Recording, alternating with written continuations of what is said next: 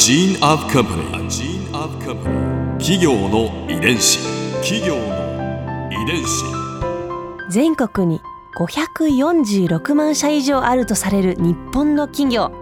その企業の数だけ理念があり使命があり人間ドラマがありますこの番組ではさまざまな企業のトップや社員の方にお話を伺いながら成長する企業の DNA を解明していきます企業の遺伝子ナビゲーターは私はるかクリスティンとクオン株式会社代表の武田隆さんです。武田です。よろしくお願いします。さて今日はポッカ札幌フードビバレッジ株式会社執行役員マーケティング本部本部長大月弘樹さんをお迎えしています。よろしくお願いします。よろしくお願いいたします。今回は大月さんが立て直してきたコーヒー事業やキレートレモンについてお話を伺います大月さんについていろいろお聞きしたいと思うんですけれども、はい。はい、お仕事されてきた中で印象的だったのはどんなところですか？そうですね。私自身もまあ28年間で、まあ、いろんな職種についてきたので、はい、まあ、最初は営業その後、まあシステムエンジニア、うん、やったり、まあえー、事務系やったりとやるんですけどもやはりですね、まあ、2006年の時にですね、うんはい、まあ、初めて缶コーヒーの事業っていうのが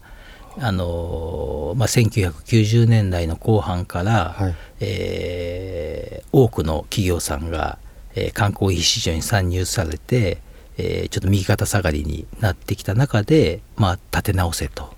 いう指令が、えー、下りまして、えーまあ、その時は会社も非常に、まあ、2000年以降は、えー、業績も伸び悩んで苦しんで、うんうんうんえーまあ、当時2006年のタイミングにですね、まあ、MBO、まあ、マネジメントバイアウトっていうことで、まあ、あの上場を、えーまあ、非上場にして、うん、えー、まあ、ファンドが入って一回企業価値をもう一回再生させようという、うん、まあ、会社が大きく変わるタイミングが2006年にありました。でその時に、えーまあ、私は、えー、コーヒーの責任者になって、まあ、当時は缶コーヒーが一番の利益頭だと。それがまあ非常に下がってるってことが、うん、えー、一番最大の大きな経営課題だと。いうことで、まあ、その立て直しの指令が出たっていう時に、えー、やった仕事がまず一つ大きな思い出っていうか、うん、はい、仕事ですね。はい、どういうことをされたん。ですか、その時は。えー、ポッカコーヒーっていう商品あの顔缶っていうんですけれども、はい。あのまあ、今思えばあんな顔のデザインっていうコーヒーってなかなかないと思うんですけども、うん、これが私どもの実はあの非常に屋台骨を支えていた商品なんですけれども、うん、えー、まあ、ロングセラーの商品なので、まあ、ユーザーがかなり高齢化していきました。で大体他のえー、ブランドは、まあ、20代から30代の、うん、まあ、男性のセールスマンっていうのがまあ、コアターゲットだったんですけれども、うん、まあ、私どもの商品っていうのは、まあ、非常に高齢化の商品、まあ、ユーザーが高齢化していたので、うん、じゃあ今更若い層に行っても難しいだろうと、まあ、そういったトライは何度もしたんですけどなかなか難しかった。で私がやったのはじゃあ逆張りでいこうと。じゃあおっさんの缶コーヒーって言ったんですね、はい、40歳以上のおっさんに強く支持される缶コーヒーだと。開き直った。開き直った。誰も要は40代以上のまあおじさんをコアターゲットにする商品ってないんですね、うん、うんうん、ただ実際にはその40代50代の方がビジネスの最前線で張ってる人たちじゃないですか。で、ねうん、であればその人たちをずっと応援してし続けてたポッカコーヒーがもう一回その人たちのいやおっさんの今頑張って最前線で頑張ってるおっさんのコーヒーなんだよということを改めて力強く宣言すると。形としてはどういうふうに？そうですね。まずは一つは当時甘いコーヒーっていうのが、はい、あの甘いことが逆に価値じゃなかったんですけども、うん、あのおじさんって意外と甘いの好きなんですね、はい、だから大人のおやつみたいな形で実はポッカコーヒーが飲まれてました。なので、えー、逆に甘さっていうのは脳のエネルギーにもなりますし仕事の原動力にもなるじゃないですか、だからおじさんの甘いコーヒーなんだよと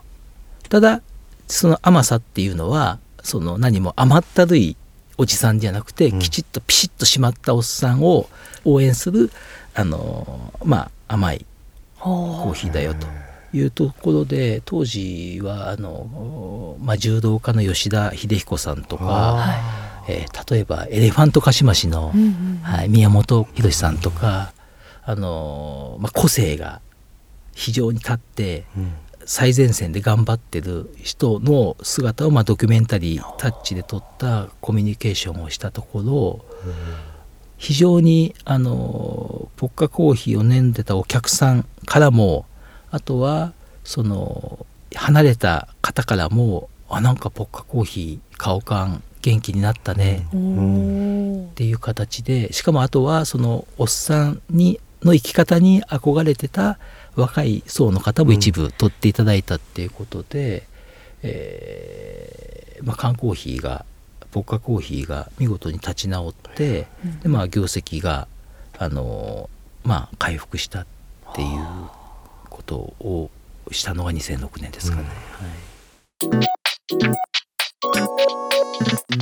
企業の遺伝子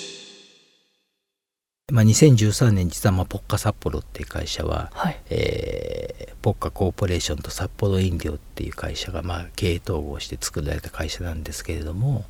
まあ、2013年に、えーまあ、新社発足のタイミングで、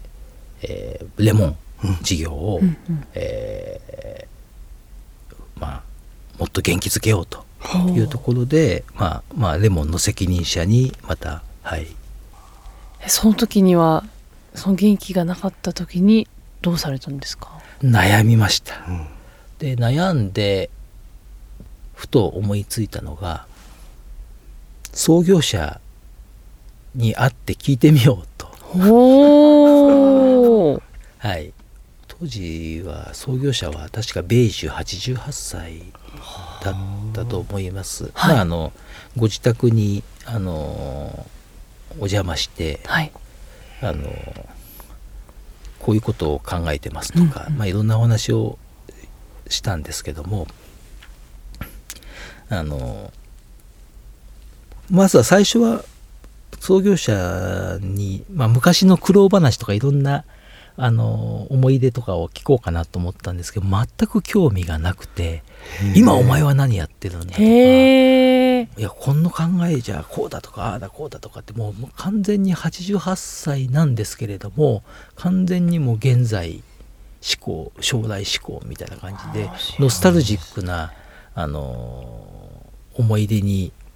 とか自慢話をするとか全くなくてですね逆になんかものすごく圧倒されてなんかちまちま考えてた私が恥ずかしくなったんですけどもその時に最後に、あのボソッと言われたのは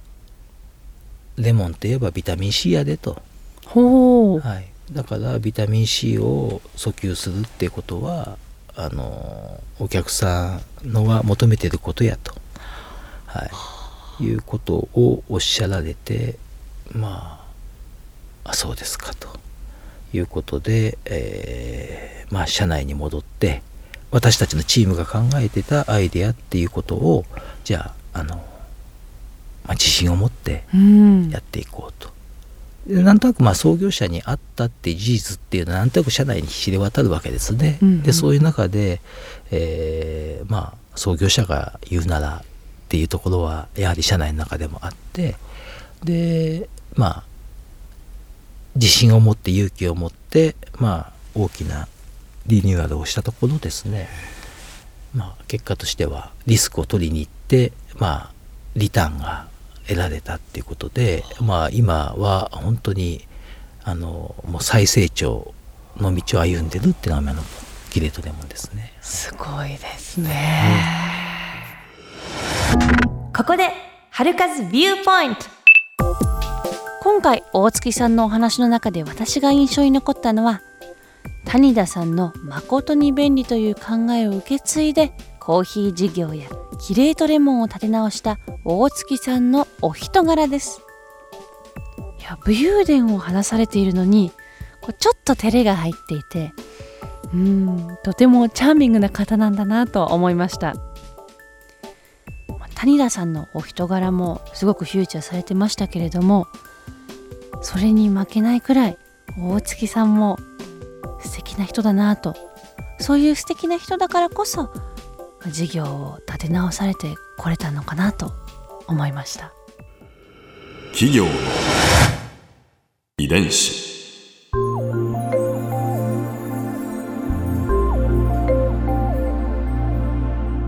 さてこの番組はポッドキャストのほかスマートフォンタブレット向けアプリ JFN パークでも聞くことができます。お使いのアプリストアからダウンロードして企業の遺伝子のページにアクセスしてみてくださいそれでは来週もお会いしましょう。企業の遺伝子ナビゲーターは私はるかクリスティンとクオン株式会社代表の武田隆でした。